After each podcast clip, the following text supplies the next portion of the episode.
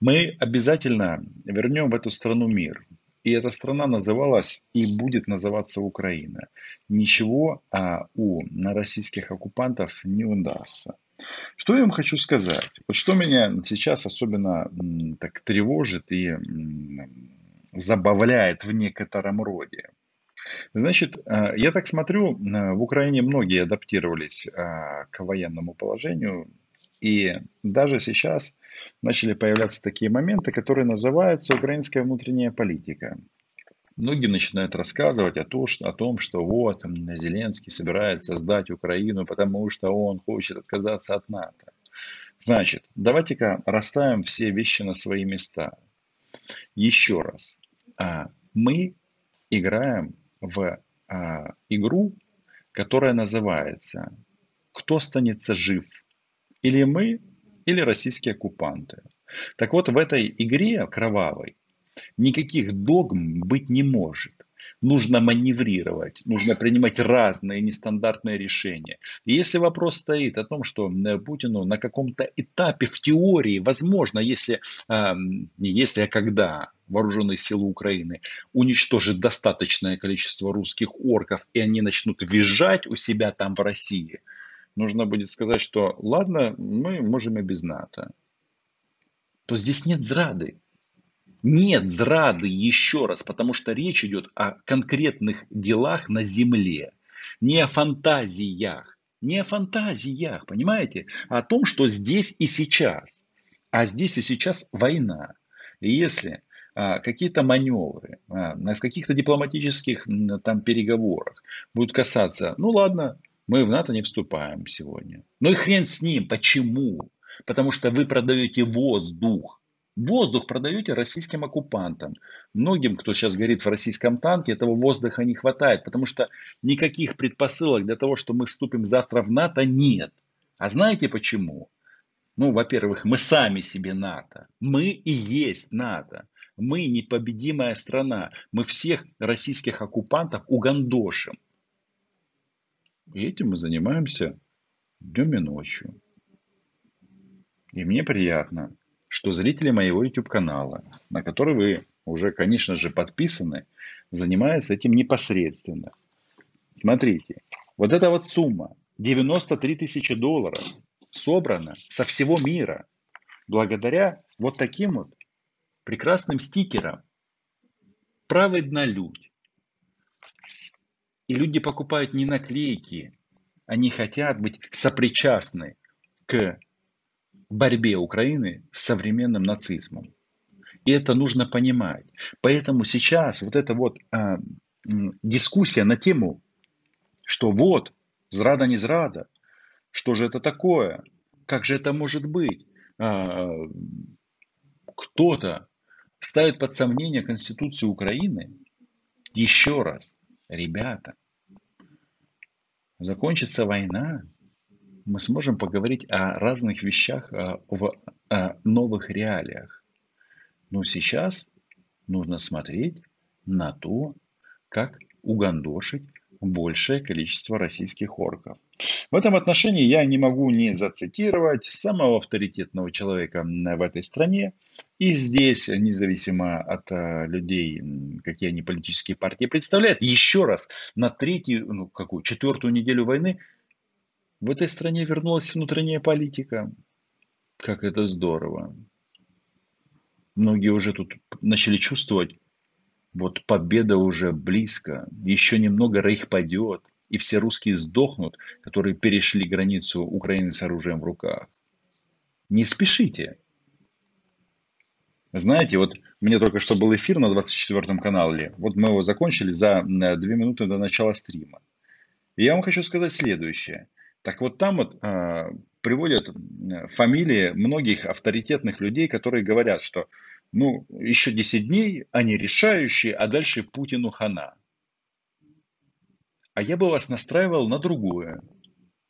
На войну надолго. Надолго.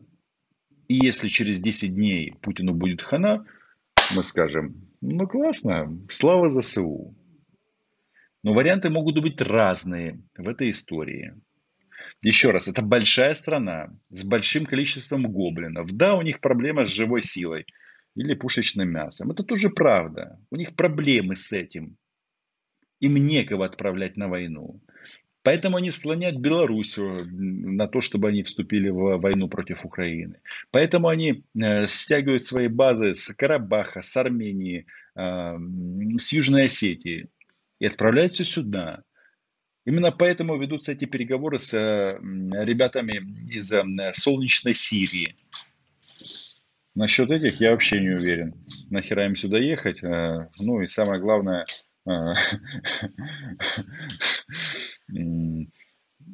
Асад, вы думаете, он избавился от всех своих врагов? Значит, сегодня главнокомандующий вооруженными силами Украины Валерий Залужный призвал политиков, которые находятся в тыловых городах, не унижать наших защитников своими экспертными оценками на тему «Вы это не разблокировали, вы туда не наступали, здесь вы россиян не сожгли, еще там что-то не сделали». Ребят, это очень классно. И я, кстати, точно такой же. А вы что, с автоматами? Вы с автоматами, вы на первой линии? Вы рискуете своей жизнью? Но раз вы своей жизнью не рискуете, находясь в тыловых городах, дайте украинской армии делать свою опасную работу.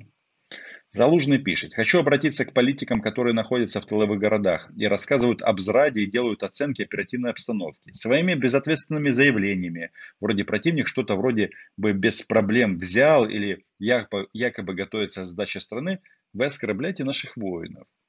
Вы знаете, я постоянно общаюсь с украинскими военными. Сегодня э, к нашей Поленой Тяком обратились ребята, которые воюют на Востоке. Говорят, нам нужен новый микроавтобус. Вчера он нужен вчера. Мы постараемся его купить в понедельник. И я не буду вдаваться в подробности, но смысл в чем? Я задаю вопрос, а как там вообще э, дела в зоне ООС, операция Объединенных Сил? Ответ следующий. Украинская артиллерия работает уже несколько недель нон-стоп. Они стреляют днем и ночью. Бу-бу-бу-бу. И разведка смотрит, одних ухайдохали, идет новая волна, новая волна и новая волна. И они их все время двухсотят. Убивают и убивают, уничтожают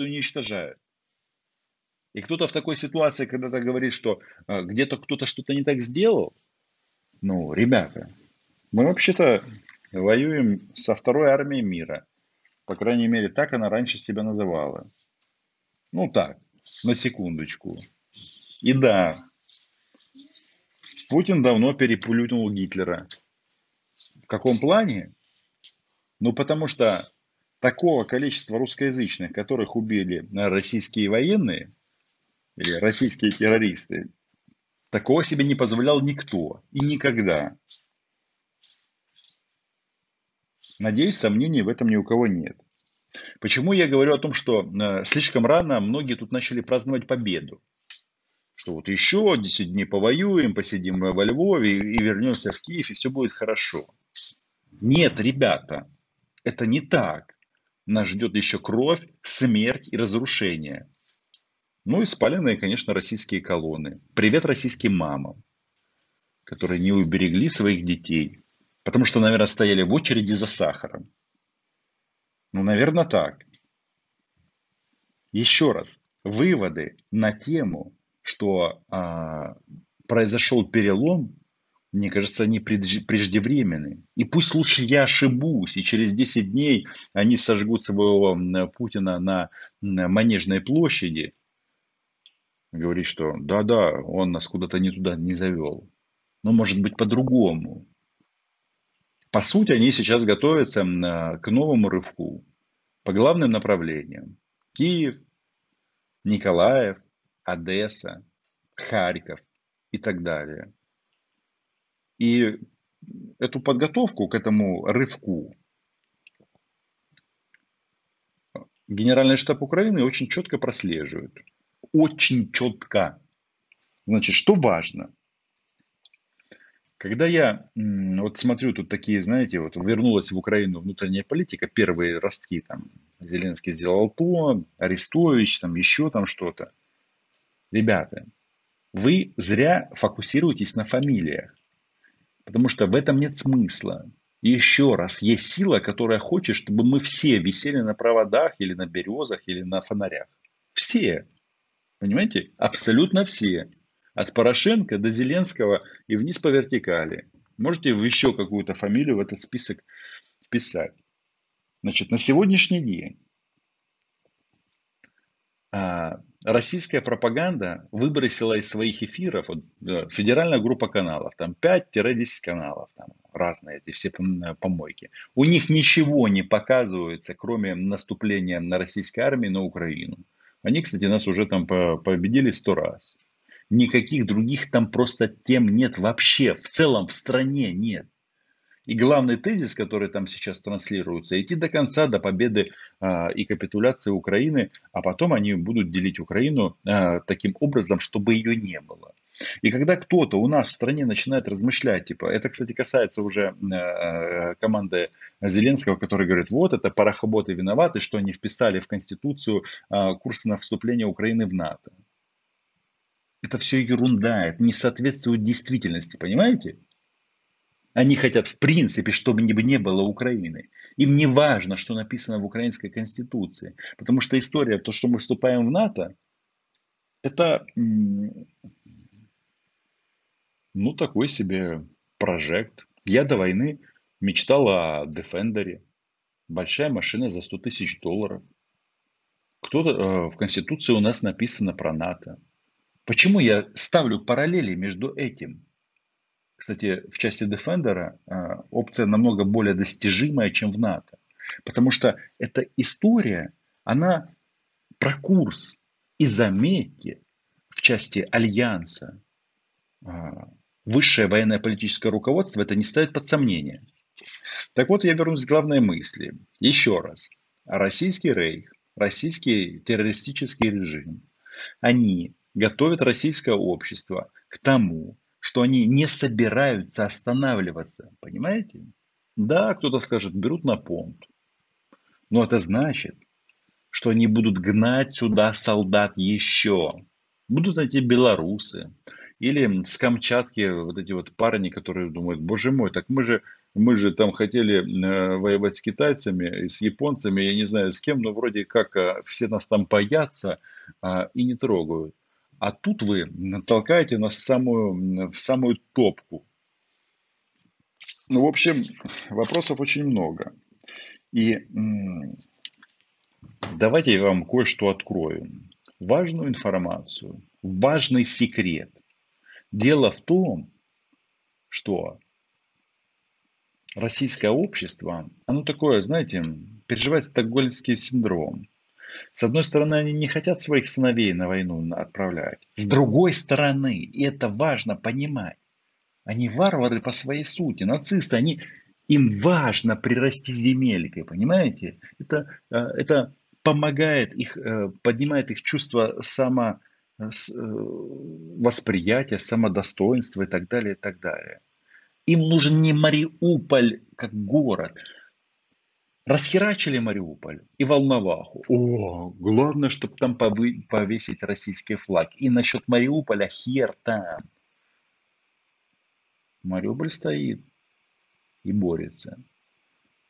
И когда кто-то говорит, почему вы не отправляете э, людей на помощь Мариуполя, Мариуполю, вы никогда не думали, что, а может нет сил? Я вам не просто так сказал, что артиллерия э, в Донецкой и Луганской области работает нон-стоп. Неделями. Неделями. Я говорю от, э, эту информацию от людей, которые находятся там. Еще раз. Вот этим вот людям, которые тут э, вспомнили внутреннюю политику. Слушайте, я тоже могу сказать, есть вопросы и в военном плане. И можно и сейчас сказать, что да, блин, а почему же вы не слушали западных партнеров, которые говорили, что будет полномасштабное вторжение? Много чего можно сказать. Только вопрос, а это что-то изменит? Это изменит что-то здесь и сейчас? Или только ухудшит положение на, на нашей страны, если здесь начнутся внутренние вот эти вот разборки? Я вам не просто так читал сегодня э, главнокомандующего вооруженных сил Украины, генерала Залужного. Залужный отметил, что силы обороны героически противостоят врагу, который, которого называли второй армией в мире. И да, если ты херачишь вторую армию в мире, ты сам становишься второй армией в мире. Ну так, на секундочку. Мы остановили противника на всех направлениях. Мы, мы нанесли им такие потери, которые они никогда не видели и не могли представить. Об этом знают все украинцы, об этом знает весь мир. От себя я добавлю, об этом знают сами россияне. Если бы было бы по-другому, они бы не тянули войну белорусов. Белорусы упираются, но вполне возможно, что сдаду, сдадутся. Сначала Путин, а потом нам в плен. Для вас будет отдельный концлагерь. Или как это называется? Это не концлагерь. Для вас, белорусы, будет отдельный лагерь для военнопленных. Но лучше не надо испытывать наше гостеприимство. Так, Залужный обращается, не унижайте наших защитников своими экспертными оценками. Это ведь не вы сейчас на первой линии обороны. И не ваши дети. Каждый должен заниматься своим делом. Мы защищаем Украину, вы заботитесь о ее развитии и не мешаете нам. армия базируется на экономике страны. И поэтому те, кто сейчас в тылу, наверное, имеет смысл заниматься именно этими вопросами. Юрій Троїцький. Рома, невже ти віриш, що Пуйлу потрібен наш позаблоковий статус? Ну він же напав на нас без НАТО. Невже не ясно, що це лише привід? Юрий, так я об этом и говорю. Я об этом и говорю, что сейчас вот этот вот появился росток э, этих вот безумий, что вот Зеленский там что-то хочет где-то подвинуться в вопросе НАТО. Я еще раз говорю, что я об этом проговорил, что он напал не потому, что у нас в Конституции написано про НАТО. Он напал, потому что он хочет, чтобы Украины не было.